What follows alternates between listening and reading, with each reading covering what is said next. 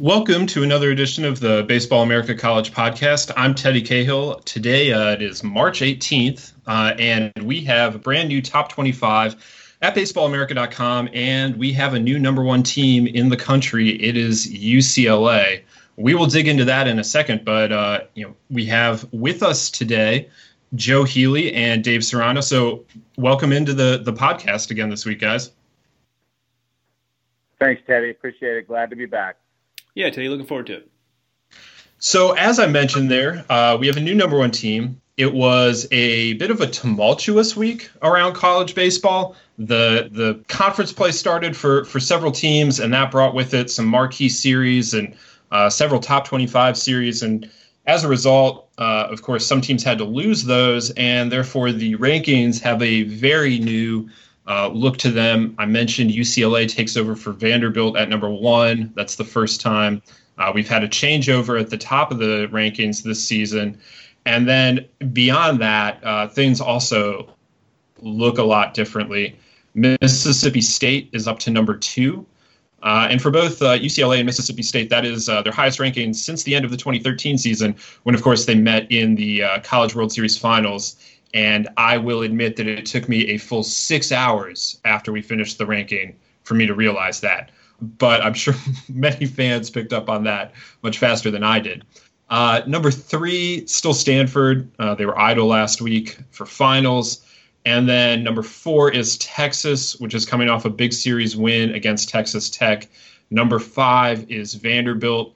North Carolina State makes a huge move up to number six. And then we uh, round out the top 10 with Oregon State, North Carolina, Florida, and Louisville. Joining the top 25 this week, we had Texas A&M, which beat Vanderbilt uh, two out of three at home for a huge series win for the Aggies, and Arizona State, which is the final undefeated team in the country. The Sun Devils sitting at 19 and 0. Uh, they just swept Washington State to open Pac-12 play. So I encourage everyone to check out the full top 25 at baseballamerica.com if you haven't done so. Uh, there are plenty of uh, nuggets about uh, every team. Joe uh, does a great job uh, kind of rounding up each team's week. So make sure to to check that out um, and uh, you know see all the movement and, and, see how all these teams you know kind of got where they got this week. I want to talk about our new number one team, uh, UCLA. The the Bruins won the series against Oregon State, the defending uh, national champions, last weekend, uh, and they did it in an interesting fashion, I suppose. It, they they started the weekend with an eight nothing win. Uh, they were really dominant on Friday night with Zach Pettway on the mound, and they, they uh, the offense really came alive. There was no Kevin Abel for Oregon State. Um, he remains out with a back strain, and Grant Gambrell did a solid job, I guess. But he, you know, he went six innings, but uh, UCLA was able to to get to him a bit, and uh, they go on to win that game. Then it was a, a, very tight game two that Oregon State came out on top with a seven to three win.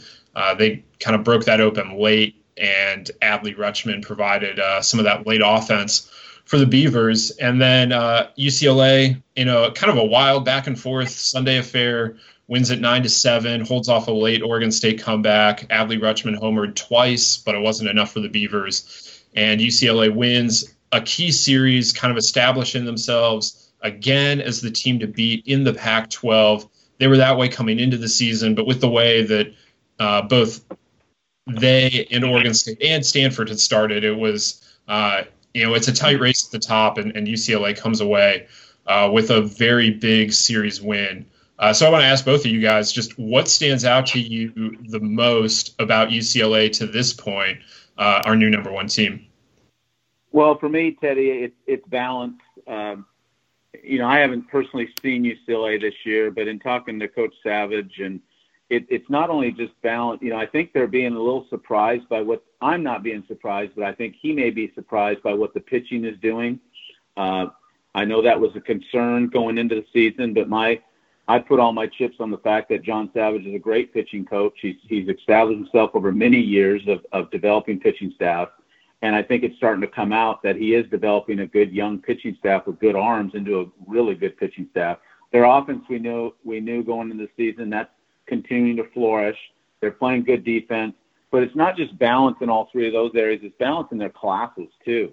They're an experienced team, but they've got a great group of uh, freshmen, sophomores that also are contributing. So I think it's balanced throughout the whole program, and and you know John and his staff do a great job of, of recruiting, and obviously I, I, I feel that they're. I, I said it early on. I, I think they were you know, on being from the West Coast, they may not get as much accolades, but I think that's a team that everyone's going to have to reckon with at the end of the year. I think they're only going to continue to get better when they get healthier. You know, everyone gets banged up, but when they get healthier, they're only going to get improve, in my opinion. And they are starting to get healthier. Ryan Garcia, who was supposed to be their opening day starter and missed the first few weeks, he came back this week. Started on Tuesday, threw about 30 pitches and then on Sunday, um, came on in relief of Sean Bergin, who did not last very long against the Beavers, uh, and went, I think it was four and two thirds, and picked up his first win of the year. Pitched pretty well. John Savage told me that Garcia kind of was starting to look like he did back in January when they were so excited about him. Uh, you know, so that that is a very encouraging development for the Bruins. Uh, Joe, I know you did see uh, UCLA early, early and came away impressed with the pitching. And uh, you know, but what else about them has uh, has impressed you to this point? Well, it's it's specifically with the pitching. It's it's kind of the way they fit that pitching staff together because there was no doubt about uh, the talent. Um, it was kind of how do those pieces fit, and what do you do when you lose a Ryan Garcia? And, and you know the way they've they've built that pitching staff with you know kind of putting the freshman Bergin at the back of it, and he's for the most part he's thrived. You you referenced kind of a shorter start this past weekend, but for the most part, he's done an outstanding job there. And then, you know, Jack Ralston was exactly the right guy for that role in the rotation, and and he might not have been the obvious choice, uh, given that he really hadn't pitched for most of his career at UCLA. But he was the right guy for that moment, and he's really done a nice job there in the rotation. And they they've got a good mix in the bullpen, and you know, obviously Kyle Moore is kind of their their moment of truth reliever, but you know they've gotten good work out of not just him, but guys like Jack Philby and Nathan Hadley and and Holden Powell. Um, so they're they're mixing and matching it really well. Uh, you know, so it's not overly reliant on one guy out of the bullpen. It's not just you know uh, four guys who are doing the heavy lifting and, and there's no depth. There's depth. There's high end talent it's just a, a, really, really good mix. And I think the way they've used Garcia, frankly, as he's come back, is, has been kind of impressive because sometimes when, when pitchers return from an injury, you kind of just find him innings here or there. But they've actually managed to use him pretty effectively. I mean, this weekend when they got a short start, they went to Garcia knowing that you know, he's a guy who could stretch out a little bit and give us a few innings and kind of get us back on schedule, if you will. So um, that's just really kind of been a shrewd move there, um, the way they've used him in returning and not just focused on, hey, let's get him some pitches. They focused on how can we, in the process of getting him some pitches, make him most effective for what we're trying to accomplish here. So I was kind of impressed by that. And they've it hasn't been easy. I mean, they lost Nick Nastrini, who was doing a fantastic job as their midweek guy. They lost him as well. So it really hasn't been an easy road for them. And it's got to be kind of scary. And I think I mentioned this after I saw him at Georgia Tech. I mean, it, has got to be kind of scary for the rest of the Pac 12 that they really haven't been fully healthy yet on the pitching side of things. And, and at some point, they will be healthier. And, and that uh, is just going to make them even better. So, um, you know, chalk another one up for John Savage and his staff for, for figuring out the pitching side of things and, and not just the high end of it. They've really got uh, getting a lot from a lot of different guys. Yeah, not just is the the pitching staff potentially getting healthier now, uh, but the the offense was good to start the year, but they were doing it without a few of their you know big guns really going. Uh, Strumpf, Toglia, Matt McLain had all started kind of slowly, and this weekend especially, know, Strumpf had been kind of going for a week now, but I think Toglia and McLain especially uh, took a step forward this weekend, and they did it against maybe the best pitching staff in the country. Uh, UCLA went out and scored a bunch of runs, and you know, so I, I think that um, you know, it, you, if I put myself back in the mindset that I was in coming into the year, uh, you know, I I should be more impressed by the pitching. Uh, but now I'm I'm at a place where I was like, wait, why was I even thinking? Like I wasn't really questioning the pitching that much, but you know, it was a, a concern of sorts. And now I'm wondering why I was ever doubting John Savage at all uh, in terms of a pitching staff. And they look outstanding. They've came into the the series with the top 10 ERA. I haven't looked at the numbers to see if it's still there, uh, but it may very well be. And you know now, if the the bats are going to come around in the way that everyone's expected them to, especially Strumpf and Toglia, who look like potential top two rounds picks, uh, and McLain, who was a first rounder last year, uh, you know, all of a sudden that this offense is even better if if Ryan Kreidler and, and guys like Kreidler and Stronach can can keep doing what they've been doing to this point. Um, you know, UCLA looks like a, a really really dangerous team, uh, and, and, it's going to be tough for them still. The the Pac-12 is a, a, difficult beast this year, but getting this series win uh, on the board right away to start the conference play, I think, is a big boost. Um, you know, as UCLA starts to look forward. Now, the the Bruins were able to move up to number one uh, in part because of what they did this weekend and, and, the rest of the season, but also in part because Vanderbilt lost a series at A and M. Uh, they looked great on Friday night. I, I thought they looked like absolutely the best team in the country on Friday night in that win. Uh, and then they started Saturday's game going well, and then A and M mounted a comeback, and Vanderbilt's bullpen couldn't hold it off and then uh, A&M really just kind of took it to them on Sunday to win the series. That's Vanderbilt's first losing weekend of the year. Comes on the road to a good A&M team in conference play, uh, but at the same time, is this cause for concern at all for the Commodores uh, as they move forward in SEC play? I, I, don't think it's cause for concern, Teddy. I, I, it's one series. I, think if you're Tim Corbin and staff, more of your concern is coming from your bullpen, your pitching, and defensively. Uh, I think that's what's let him down a, a little bit to this point. We all I saw them early on the first weekend, and I came back and I said their offense is a juggernaut, and they they've held it's held the form. They're hitting 320 as a team. They've stolen 21 out of 29 bases. They're fielding 980 uh, fielding percentage. But I think what what's happened is when it's like in Saturday's game when it becomes crunch time and they need to hold the lead, that's when they break down a little bit. From their pitching staff, two two big arms. You know, their Drake Fellows is not off to a great start. He's pitching almost just under a five ERA, four eight eight.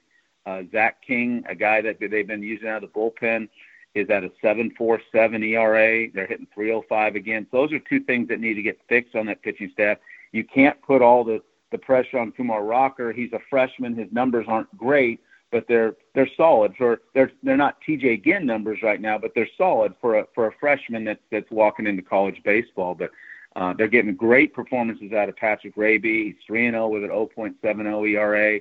But I think the concern is the consistency of the pitching. I have a lot of respect for Scott Brown. I'm sure he's going to figure that out. He's got a lot of good arms to play with, but they've got to get that fixed, and they've got their they uh, the concern I saw early on was how were they going to play defense? They have a lot of guys in their their lineup that are offensive, but how were they going to play defense? And I think that's been a little bit of a concern.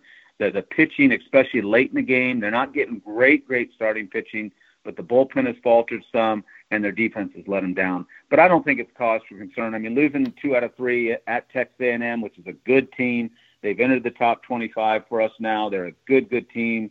Um, I don't think that's cause for concern, but they've got some big series coming up. They got Florida this weekend at home, and I think it's Tennessee right after that. So it's hard to turn it around in in the 10 week SEC play, and Vanderbilt's going to have to find a way. Yeah, absolutely. Vanderbilt has no time to feel sorry for itself. Um, they have to to get right back at it because Florida's coming in uh, for a series that I believe starts on Thursday. So I mean, they they got to get it right quick. Um, and I like, I mean, I, I think that the pieces are there on the pitching staff. They just have to get it going. Um, I'm a little less concerned about the defense, maybe. Um, I think that they're good. I, there are some positions where they're clearly prioritizing bat over glove, uh, but I think that they're going to be okay defensively. But Joe, what, what's your uh, what's your read on Vanderbilt at this point? Yeah, I'll, I'll keep it brief because I think I, I agree with you guys just in general. But I actually would say, for the reasons Dave gave, I actually am a little bit concerned. Not in the in the grand scheme. I still think this is a very good team, going to be a top ten team. I think you know all that stuff. Still a chance to go to Omaha, compete for national title, but uh, where they might be a step back from where we thought they might be, I, I, think is enough reason for concern. That's if you start to look at, you know, year by year, you, you compare this year's pitching staff and what you see there to last year's pitching staff, and it starts to look fairly fairly similar. I mean, down to the point that they literally and I actually did not realize this till I pulled up the stat pages. They have the exact same team ERA right at this moment as they did at the end of last year. Um, and that's not terrible. It's 423, and as they go through SEC play, like a 423 ERA will win you a lot of games because of the talent there. But I'm, you know, towards the end of last year, it was it felt like they were maybe just kind of a pitcher or two short, and they were still kind of maybe feeling out some some roles, and and it's been better in spots this year. I mean, Patrick Raby's been outstanding, and so that's been a, a big pick me up. Uh, that's something they really needed. But outside of that, I mean, the bullpen really faltered last week. I think the stats I put in the roundup were something like 12 runs scored against the bullpen in nine and two thirds or something along those lines, and two and two thirds innings of that were Tyler Brown scoreless. So it was really 12 in something like seven innings from everybody else. Um, so I would actually argue that there is a little bit of a reason for concern because if you felt like maybe they were a little short on the mound last year, this year at least to this point is is very very similar in terms of there's you know a handful of guys doing a lot of heavy lifting and there's but an even bigger group of guys they're still trying to find some consistency from. I think one thing about that is uh, Vanderbilt has played several five game weeks. They've had some travel in there. I think it's been hard for them to uh, you know, and you throw in the rain. I, I, think it's been hard for some of them to get bullpens uh, in between games to you know really work on some stuff. And maybe as the season calms down here a little bit, uh, as they get into conference play a little more, they'll have some time to work on some stuff, and, and Brownie will be able to to get some of those guys right. But they absolutely have to because right now Tyler Brown is the the reliable arm in the bullpen, and I don't know how many other arms coming out of there, they they really can can trust to come in and, and get a few outs, no problems. And uh, they are going to need to to correct that, especially because this is not Vanderbilt's best starting rotation. Uh, you know, the, this is not Fulmer and Buehler. Uh, it's a good rotation, I think, ultimately, but it's not that. So they are going to need to rely on the depth of their arms a little more uh, than maybe the the elite arms at the top of the the table here. So I it'll be interesting to see how it comes together. Uh, they need to have a good result this weekend, uh, but then so does Florida because Florida is coming off of a, uh, a series loss against Mississippi State. So it, it's going to be. Uh, I mean, it's always high stakes when Vanderbilt and Florida get together, but this weekend uh, especially is going to be interesting, and that is what we call uh, good transition in this business because I want to talk about Mississippi State and what they did this weekend, and really what they've done all season long. They have been uh, really very impressive. I know we've talked about them uh, here on the podcast before, uh, but what they did going into Gainesville, winning uh, a series down uh, in McKethan Stadium was was very very good. They won the first two games of that series, and they kind of jumped out on on Florida starting pitching in some respects down there, and uh, you know we're, we're able to to stave off a, a late comeback in one of those games, and just in general, Mississippi State came out and, and played very well this weekend. Florida wins the third game, uh, which was the second game of a doubleheader on Saturday. Uh, of course, it did rain in Gainesville, uh, so they, they played a doubleheader on Saturday instead of uh, uh, playing that last game on Sunday. Uh, but again, Mississippi State comes out with Ethan Small and JT Ginn, and uh, Small especially was really good. Ginn kind of ran into maybe the first problems of his college career late in that start against Florida. They started getting to him, uh, but ultimately Mississippi State rolls, and uh, they are up to number two in the top 25. And right now they look like the best team uh, in the SEC. The way they're playing right now is just very, very impressive. Uh, Joe, you uh, you've seen Mississippi State. I know you came away impressed, but uh, you know, just as they continue to roll over the last several weeks, what what is it about this team that that's uh, impressing you? Well, I mean, first things first. I mean, you, you, mentioned it there, and that you know I've said this before, but but Small and Ginn are just uh, as good as any one-two in the SEC at this point with what they've accomplished. And Small was that again, and and Ginn, I think that was instructive for them. You know, seeing Ginn in that environment, and you know he shut them out through five innings, and so I think that is instructive just that okay you know he, he he did some nice things but you know we saw where maybe he hit a little bit of a wall. And i think that kind of helps you know again himself and the coaching staff kind of um, you know maybe next time around be able to maybe be a little more aware of of when that might be on the verge of coming through end up happening. So i think that was actually just overall very positive for for jt ginn there um, because he, he looked the part. He, he was certainly not out of place against florida on the road in that environment. So i think that was was all positive there Um, you know, when I look at their team, though, I think one of the things that I'm struck with, and I, I, you know, I noticed this when I saw them in Frisco, and just kind of felt this way before I really looked at the stats. But when you when you look at the stats, you really it hits home that there really aren't any holes in this lineup. And that's not necessarily the same thing as the lineup being an absolute gauntlet. Because don't get me wrong, I mean Justin Foskey's been been great this year, and of course Jake Mangum is Jake Mangum, and Elijah MacNamee's been great. Um, but more so than that, I mean they do have some of that star power, but it's not necessarily uh, you know one through nine just you know star studded, and everybody can has just light tower power, anything like that. But there really aren't any holes. You've got you know Rowdy Jordan is hitting 159, and so he's he's kind of struggled a little bit. But outside of that they don't have anybody who's gotten what I would define as regular playing time hitting worse than 269. Um, and that's Tanner Allen, who uh, you know has three home runs and six doubles, and is you know getting on base at a 355 clip. So that's pretty solid. And so it, that just makes it to where the the opposing pitchers just never really get a break, um, no matter who they're facing throughout the lineup. And so there's just Dave used the word balance for UCLA. I kind of feel that way about Mississippi State as well. The pitching is. Uh, for me, kind of the headline item there, but but offensively, um, it's not one of those lineups where you can just kind of pitch around one or two guys. There's there's one through nine can really beat you, and I think a, a great example of that this past weekend was Josh Hatcher, a guy who just hasn't played that much this year, uh, but he got a couple of uh, chances over the weekend. Went four for seven over the weekend. Now in the season, he's nine for 18 on the year. So that just kind of gives you an idea. This is a guy who clearly. Um, has earned the opportunity to get some playing time, and maybe that's starting to happen for him. But um, you know, if you can go four for seven against Florida, you clearly uh, can get the job done, but there just really hasn't been that much of a chance for him to see the field. But it gives you that's kind of instructive and gives you an idea of the, the type of depth uh, that they have offensively. So at this point, I mean, we came into the year thinking that they were behind Vandy, behind LSU, behind Florida, and then you know they were kind of in that mix with an Ole Miss, for example, in the SEC pecking order. But at this point, I think you're right, Teddy. I mean, at this point, this is a team you have to take very seriously as a potential SEC champion in the regular season. Um, I, I, don't know how you could see what they've done so far and, and, kind of come to really any other conclusion than that. I mean, will there be some shifting throughout the SEC pecking order the rest of the year? Absolutely. That's just the way that conference works. Um, and, and nobody in the SEC wins that conference. Not nobody, it's happened before, but in the modern SEC, the very few teams are going out there and going 25 and 5. Uh, so teams are going to lose some games. There'll be some shifting, but uh, Mississippi State is as good as just about anybody in this league. Absolutely. And, you know, that one-two punch is going to give them a chance to win every weekend, and I, it's just such a impressive start for both Small and Ginn.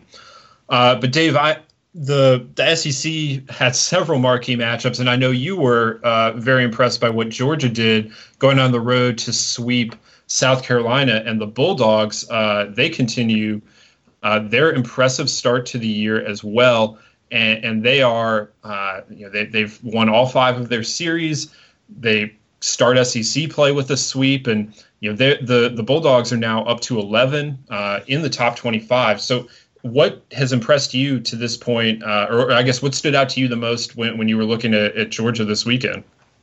I'm really happy for Scott Stricklin. He he had they had some down years there when he first took over, and now they're starting to kind of show what Georgia baseball should do. They're in the heart of a lot of talent. They obviously are keeping some at home. You know, it you know, and I'll be the first to say, and I, I think they would admit it too. They they haven't scheduled at a conference. They didn't play. They didn't play a real tough schedule, but they took care of business where they needed to take care of business. Now they go on the road, uh, tested for the first time on the road. They sweep a South Carolina team you know they've got some good arms in their in, in their rotation. Emerson Hancock, who who's uh, got a good arm, and, and Tony Locey, who's who's kind of figured it out as a freshman. He had a great arm, but was kind of wild. Figured out pitching at a 2.17 ERA. Emerson Hancock at an 0.58. Uh, both of them are um, averages against are really low. They've got they've got some good arms in their team, and then Aaron Schunk, a two-way guy who they're using very sparingly, has only pitched eight innings out of the bullpen, but he's got seven saves for them. So they're doing it with their pitching. They've got great pitching numbers, but offensively, they've got a quartet of, of, of four guys that are just tallying up a ton of numbers. Eight, L.J. Talley, Ryan King, Tucker Maxwell, and Aaron Schunk, uh, the two-way guy. They're all with tremendous averages. They've hit six. Th- that quartet has hit 16 of the team's 25 home runs, and they've driven in 70 of the team's 147 RBIs. So they've got uh, they've got a, a quartet in that lineup that's really driving in a lot of runs, run production with some power. And the guy who I personally know because I recruited him one time is Cam Shepherd, their shortstop. He's playing great defensively, but has gotten out of the gate a little slow offensively, only hitting 267. So you add him to the mix when he gets his bat going, and they're only going to get scarier. I think this is a really good Georgia team. I think they've got some good arms. They've got a good balance offensively. I believe they're they're somebody that's going to make a run at that East. If you look after this weekend, obviously the West had their way with the East, and only Georgia, who swept South Carolina, was the only team with a winning record coming out of this weekend. And I think they're going to give Vandy, Florida, who have been the top dogs on the East, they're going to give them a run for their money this year. But I really like Scott Stricklin's team at Georgia this year. Yeah, the the way that they they've played has really been impressive, and uh, you know the, to to go up to South Carolina, which again is a team that won a series against Clemson, um, you know is is an impressive sweep to start SEC play, and then this week they get LSU at home, so they get you know one of the better teams in the West, but they get them at home, and uh, it would be a big uh, result. I think both of those teams go into this weekend with something to prove. LSU, of course, um, you know, still trying to uh, figure some things out. And you know, they the one time they went on the road for a weekend, it did not go well at Texas. So they they you know they have to go prove that they can win on the road. And, and Georgia has another opportunity to pick up a, a marquee series win uh, at the start of SEC play. So uh, big week coming up for Georgia, but they're coming uh, into the week with, with some momentum, sitting there at 18 and two and undefeated in the SEC, which uh, you know it's hard to hard to do a whole lot better than that right now for the Bulldogs. So very impressive uh, start to the season for them. Now I mentioned Texas in beating LSU a couple weeks ago, and Texas continues to roll. They they open Big 12 play this week.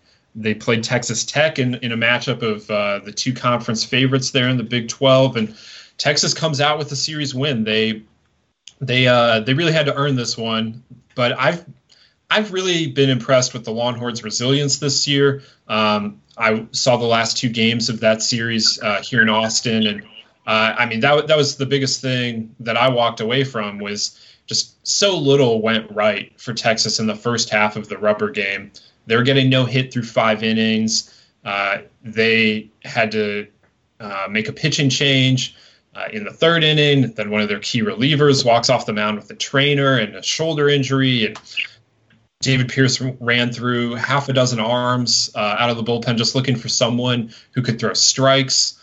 And they yet they've still found a way to win. Uh, they they rallied. Uh, they got a big three run inning there in the sixth inning and, and kind of just carried that over to a, a 4-3 win, held off a, a late Texas Tech comeback, and, and they come out with a, a series win. And I this Texas team, it might not be the most talented team in the top five. It's definitely not the most talented team in the top five, but they just keep winning and they're playing one of the better schedules in the country. They've already played – LSU, Stanford, and Texas Tech, three teams that we think very, very highly of.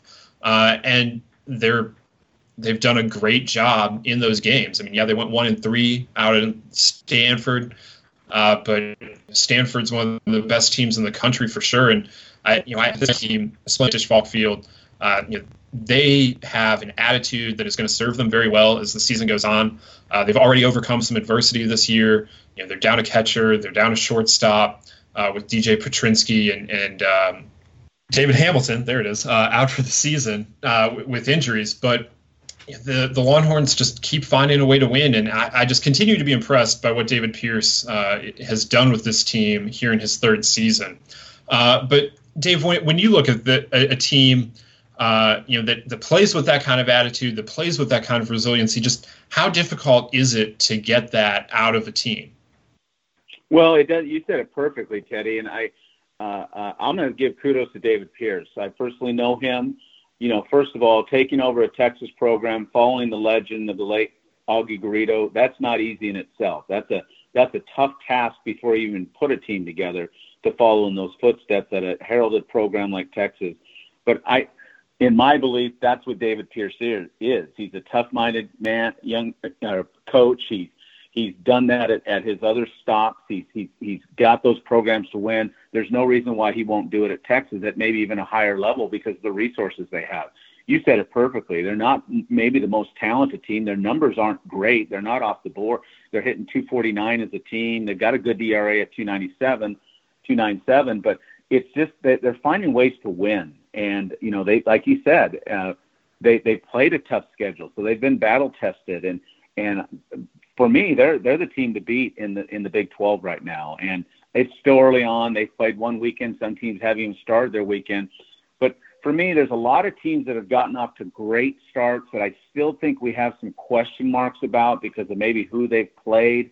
But I don't think we have that about Texas. They don't have maybe the unscathed records like un- other teams do have. They have a good record, but I think the resiliency and the toughness that they have shown is is going to make going to take them a long ways. And and you know, I, and again, I, I think it starts at the top, and I think you got to give credit to David Pierce and his staff for what they've done to put this this team together. They've had some blows. The Hamilton loss, as we talked earlier in the year, we thought that was going to be a major blow. Because I think he's an outstanding player, and but they've just they've just turned their head and keep going, and they don't let it bother them. And and I think they are going to be someone to be reckoned with when it's all said and done because they have the toughness and the resiliency to get through this 56 game schedule and beyond with all the adversity you hit over the course of the season. I think that's a great point. Um, Texas has seven losses, which is more than most of the teams that you'll see around them in the top 25. But I also think I know almost exactly who Texas is as a team, and they're winning games against good competition. Uh, you know, despite some of these these flaws as a team, and I uh, some of these other teams just haven't had those flaws exposed yet, and, and they will. Uh, whereas I know that Texas has some issues. Uh, you know, offensively, they're not great right now, and I think that'll get better. But this is not going to be an offensive juggernaut. Uh, but they've shown that that doesn't matter that much because their pitching staff is as good as it needs to be uh, to win games four to three against really good offenses like Texas Tech. Uh, you know, so I, I have just been very very impressed by the Horns uh, so far this season. Dave mentioned there that that uh, not everyone in the Big 12 has gone going in conference play yet. Texas Tech and Texas were really the only ones that started um, this weekend because they both uh, will take a finals week off uh, in May, so they, they get an early start. Everyone else gets going this weekend. Joe, the league is um, a little wide open, I guess, behind those two teams. Just what uh who do you see that, that that's going to challenge uh, Texas at the top, or you know, is Texas Tech the biggest challenger, or who else can get in that mix? Yeah, so I think Tech still is the biggest challenger just because of uh, they're just so incredibly talented, and um, so I think they are going to get back in that mix. They'll have something to say about the Big 12 title race before it's all said and done. But the other team to watch here is Oklahoma, I think and you know a team we've written about uh, in, in, the recent weeks, and um, they've really kind of kept it rolling. Um, anybody who was kind of waiting for this team to start to show. Um, you know some, some weaknesses. It really just hasn't happened yet. And what's interesting about their schedule, this could be one of those deals where you know Tech is probably the actual answer here, but you could look up on you know something like you know April 28th uh, when they finish Oklahoma finishes its series on the road against Kansas State and Oklahoma could really be rolling in the Big 12 and and look like the biggest challenger to, to Texas presuming Texas stays at the top. Um, but their final three weekends this is Oklahoma are home for Texas Tech the Bedlam series against Oklahoma State and at Texas uh, so a very, very backloaded schedule. Uh, you know, probably the two best teams in the conference, and then a rivalry series against uh, an enigmatic but talented Oklahoma State team. Um, so it, it's one of those deals where, like I said, I think Tech's probably the actual answer, but it's I, I think Oklahoma is going to be able to put some standings pressure a little bit on Texas because I think with their backloaded Big 12 schedule, they're going to be able to, uh, metaphorically speaking, run up the score a little bit.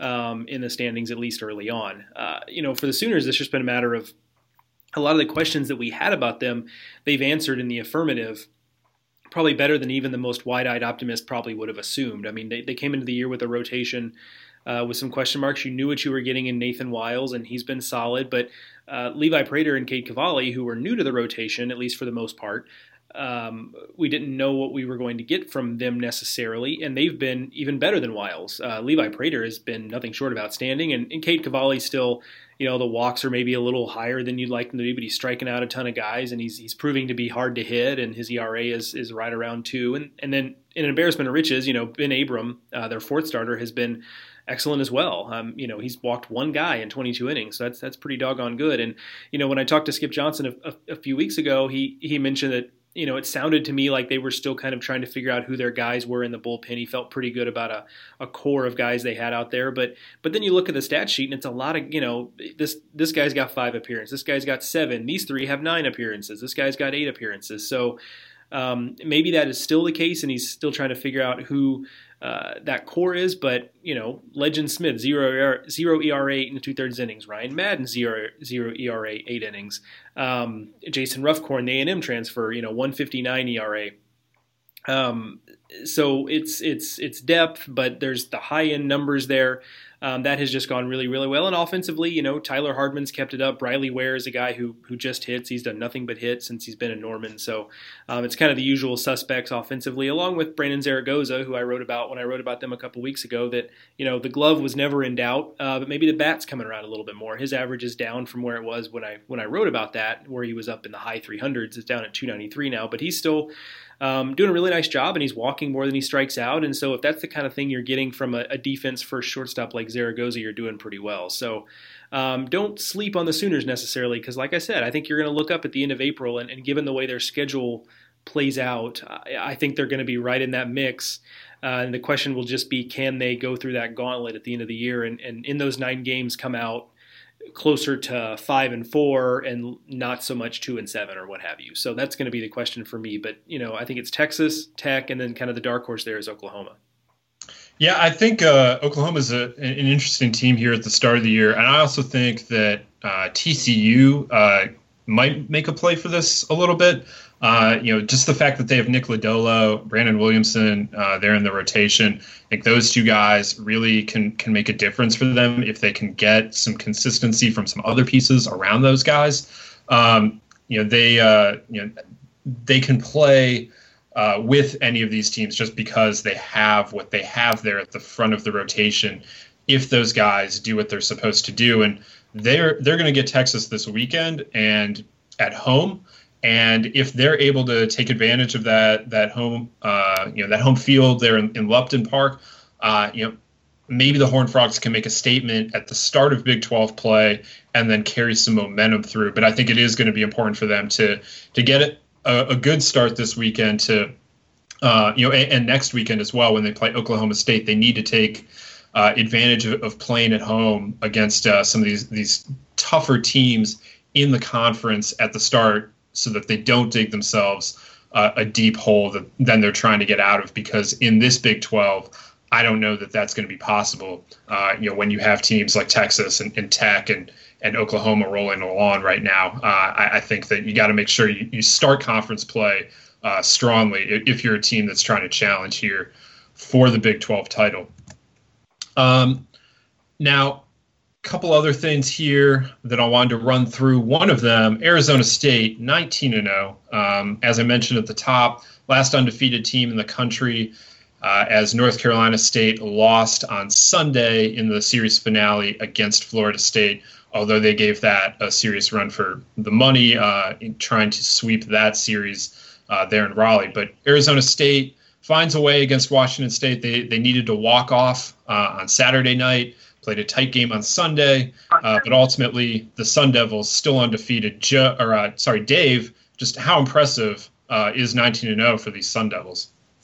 Well, it, it's really impressive, and I know in many of our uh, top 25 talks, they're they're now in our top 25 and deservedly so.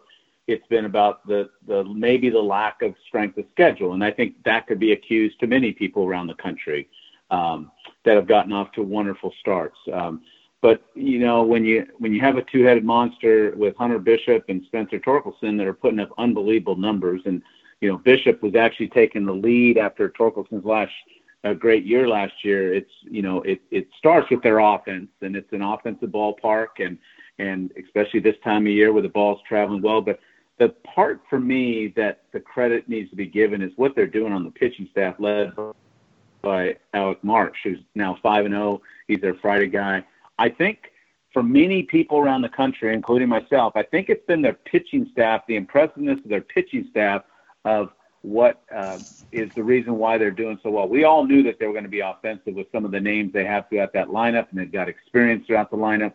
But I believe it's been the pitching that you know they've had they had uh, early on in the year. They were talking about were they going to have enough depth. They lost some guys late right before the year. Um, the pitching's been impressive, and and you I don't care who you play in college baseball because there's such parity. When you start out 19 and 0, that is a fabulous start uh, to a to a great season. And will they go undefeated? Absolutely not. They'll be dinged somewhere along the way in Pac-10 play, Pac-12 play. But uh, it's an impressive start for Tracy Smith and the Sun Devils, and they're well deserving of being ranked in our top 25. And and uh, they're a team to be reckoned with. I mean, like I said, I, I'm not discounting that they didn't play a great schedule out of the gate. They played a, they've only played one game on the road when they went to Cal State Fullerton and beat the Titans. Uh, they'll start to get tested but uh, they have a lot of confidence going right now, and you could just tell. I've seen some videos of some of their games. They got some swagger. They kind of got that Sun, De- Sun Devil swagger back, so they're going to be a tough opponent as as the season plays out. Absolutely. I mean, they've just built an incredible amount of momentum and confidence, uh, and, and, we'll see how well that carries through. And this weekend, they will hit the road for the first time on a weekend to play at Oregon. Uh, will be interesting to see how that turns out and how they uh, continue to chase the uh, I, their their undefeated streak here, uh, how long they can continue that into the season. Uh, Joe, we we've talked about a lot of a lot of teams so far here on the podcast, uh, but who haven't we talked about? Who aren't we talking about yet in in college baseball this season uh, that we should be?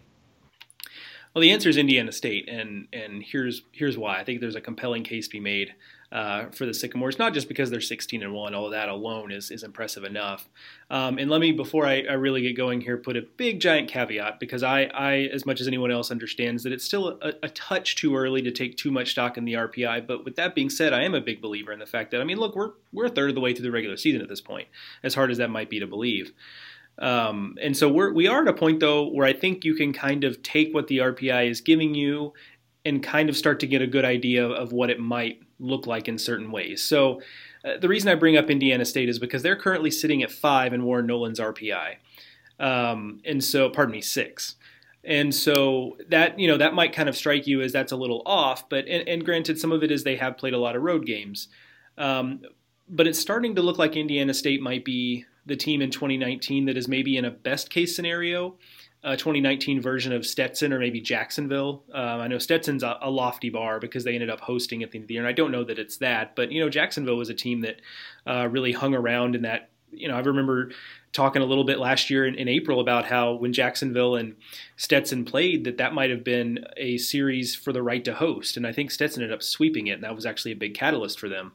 Um, so that's kind of like a best case, but I think even at worst case, assuming Indiana State continues to win games and doesn't collapse from here, uh, which looks unlikely, of course, I, I, think kind of they're a worst case. Maybe they're this year's Northeastern, uh, where you know maybe the high end wins aren't there, um, you know, but they've taken care of their business. They've won a bunch of games, and the RPI just kind of keeps them uh, high up. And then you look at kind of their individual resume and, and you know prepare yourself for some resume analysis on uh, whatever it is March 18th. So a little bit a little bit early, but this is this is right in my wheelhouse. I enjoy this kind of stuff. So, but here's my evidence for why this might be the case. For one, is that if you look ahead, and again the caveat of the RPI, these RPI numbers will change, but you know, looking at what they have ahead of them, they only have three more games this year against RPI 200 plus. And right now, that's a series against Valparaiso, uh, which has an RPI of 208. Um, I think Valparaiso's RPI might actually get a little bit better as they get into Valley play, so that might not even be a 200 plus RPI by the time uh, things are all said and done. And Indiana State is sitting there at six in the RPI as of right now, having already played games against UNC Wilmington RPI 213, Iona RPI 232, and then three games this past weekend at home, mind you, against RPI 235 Citadel. And you know, if they play three games against the RPI 235 and they don't move, um, that suggests to me that there's something baked into the RPI that that that the RPI really likes about Indiana State. Um, so I think you can extrapolate this out to the entire Missouri Valley Conference. And you know, Teddy and I had an offline discussion about maybe this year's Missouri Valley is last year's Atlantic Sun. You know, with Stetson and and Jacksonville, and uh, you know, Gulf Coast was in the mix there for a while, but you know, Indiana State's at six, Illinois State is at 30, Dallas Baptist is at 58, and Dallas Baptist is going to get better. They've just played a lot of home games, more so than really anybody else in the in the Missouri Valley. But you know, Evansville is at 75 in the RPI. Bradley just outside the top 100 at 102. Um, I don't know that this is. I, I, tweeted this on Saturday night. I don't know that this is 2015, the Missouri Valley, when Dallas Baptist and Missouri State hosted. That's that seems like a, a little asking a little too much. It's a bit of a stretch goal, if you will.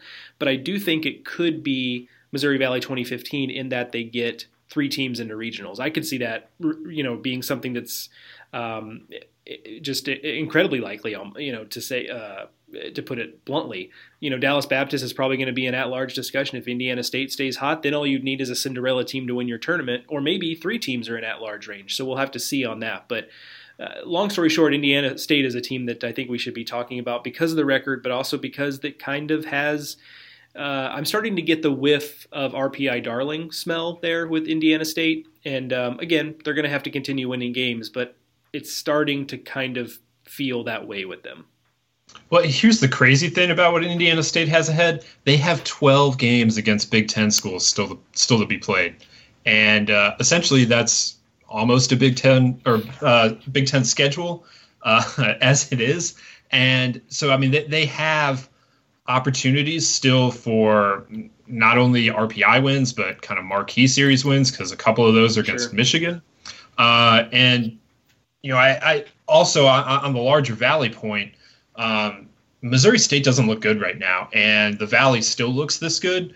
I don't know what to make of that necessarily. I don't know. Maybe Missouri State will bounce back in the Valley, and but when you have what is typically one of the powerhouses in a conference that is down. Usually the conference does not pop up then, but that is what looks like is happening right now. So uh, just an impressive statement to this point uh, from from Indiana State and also Illinois State. Um, you know, and, and, of course DBU still still rolling right along. So the Valley is an intriguing conference. Uh, that coincides nicely with them not being good at all at basketball this year. Uh, their lone entrant in the, the basketball tournament is a 15 seed of Bradley. Uh, so, uh, what we often think of as a as a bigger basketball league is uh, this year popping up in baseball, which is that's fun to see.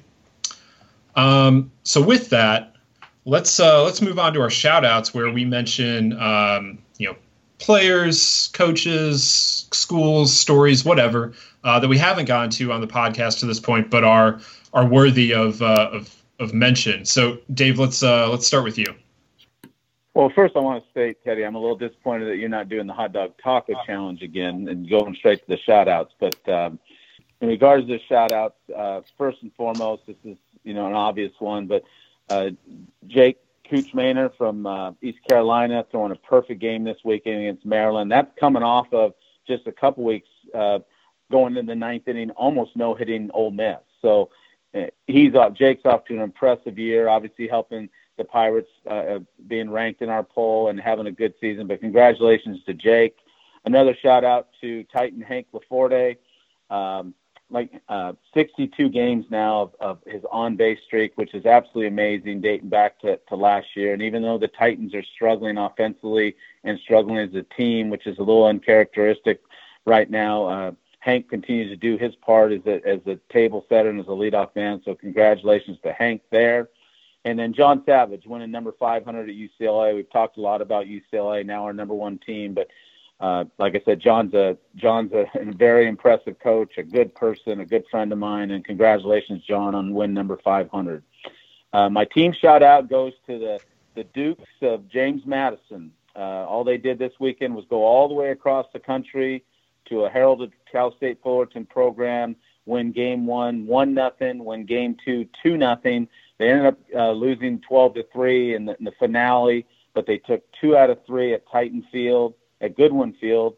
And uh, the first time the Titans were shut out back to back, and that in the James Madison Dukes do that.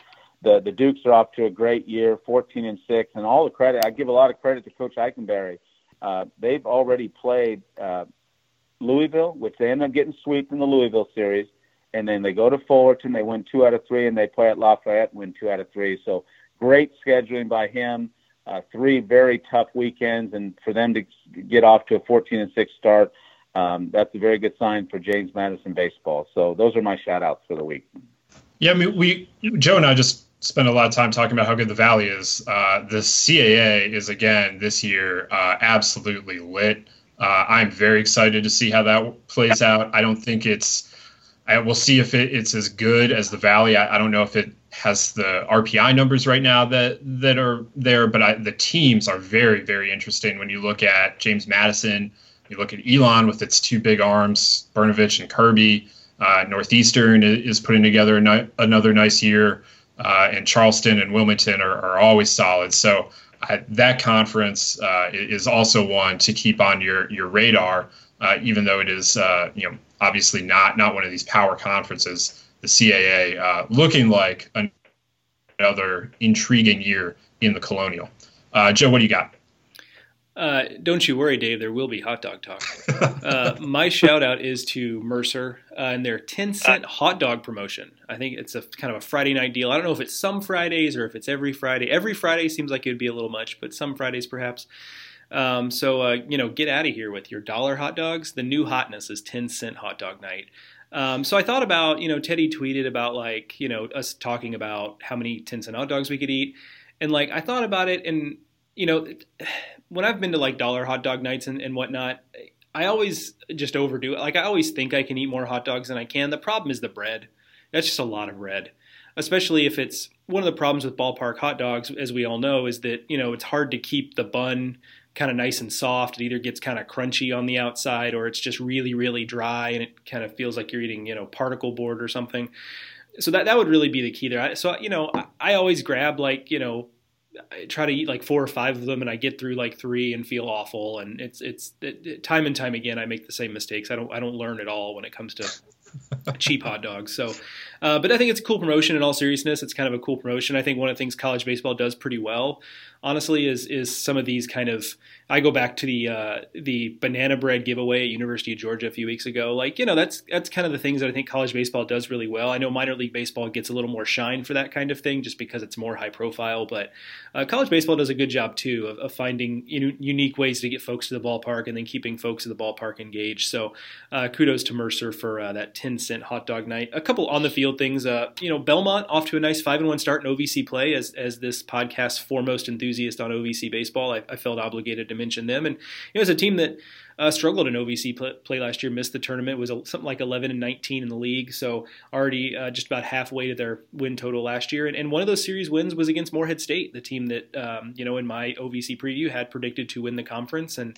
the OVC is a league that beats up on each other. So, um, and I in years when Tennessee Tech is not a juggernaut, of course, but I, I, don't think there's a Tennessee Tech this year in that league. So it remains to be seen if they hold on to that. But uh, five and one start, certainly nothing to sneeze at there, and uh, Stephen F. Austin, the Southland Conference, off to a 6 0 start.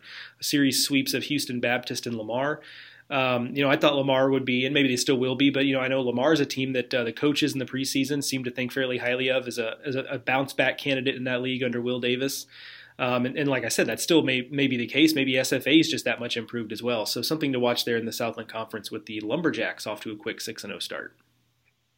Outstanding. Love the Lumberjacks because what a nickname. Oh, absolutely. Um, I uh, I wanted to mention Miami of Ohio, which is uh, on a 12 game winning streak, which is the third longest in the country. So absolutely shout out to the MACtion. Uh, the Red Hawks admittedly have not played the best competition during that streak, uh, but that is about to change. They uh, they have to play Eastern Kentucky in the midweek, and then they start MAC play with conference favorite Kent State up in Kent so we are going to find out a lot more about Miami this week, but uh, 12 game winning streak for the Red Hawks. Uh, very impressive start to the season for Miami. Uh, I also wanted to mention Grant Judkins at Iowa, who is a two way player, kind of, sort of. He had a pinch hit walk off in the first game of a doubleheader yesterday against Northridge. Uh, it was his first hit of the year. Picked a great time for it. I think he's like one for five now. Um, but then uh, he got on the mound and threw eight innings in the the nightcap held the Matadors to one run on three hits, and Iowa comes away with a three to one victory and sweeps the doubleheader. So uh, just a, a, very nice Sunday uh, for Grant Judkins out at Iowa. Love the uh, two way guys that uh, wind up winning both games of a doubleheader. Just fantastic college baseball only stuff right there. Um, and then I also wanted to uh, to mention that this weekend, uh, th- this isn't so much of a shout out, although it kind of is, but this weekend in, in the SWAC, we've got Grambling and Southern playing, and that's one of uh, college sports' better rivalries. And in baseball, it doesn't always mean what it means in, in football. But this weekend, they, they're going to play, and they're at the top of the West Division in the conference, uh, which is a change. Usually, Texas Southern kind of dominates that uh, that division but this year Grambling and Southern both already have series wins against Texas Southern, and, and this weekend are going to meet in, in, a series that could go a pretty long way to determining who's kind of the favorite in the SWAC West. And I know that's not a, a conference we're paying a ton of attention to usually, but uh, you know I, I just love it when these rivalries kind of mean something. And Southern very much improved this year, already passed last season's win total uh, in year two under Kerrick Jackson. So uh, a very much under the radar series to watch.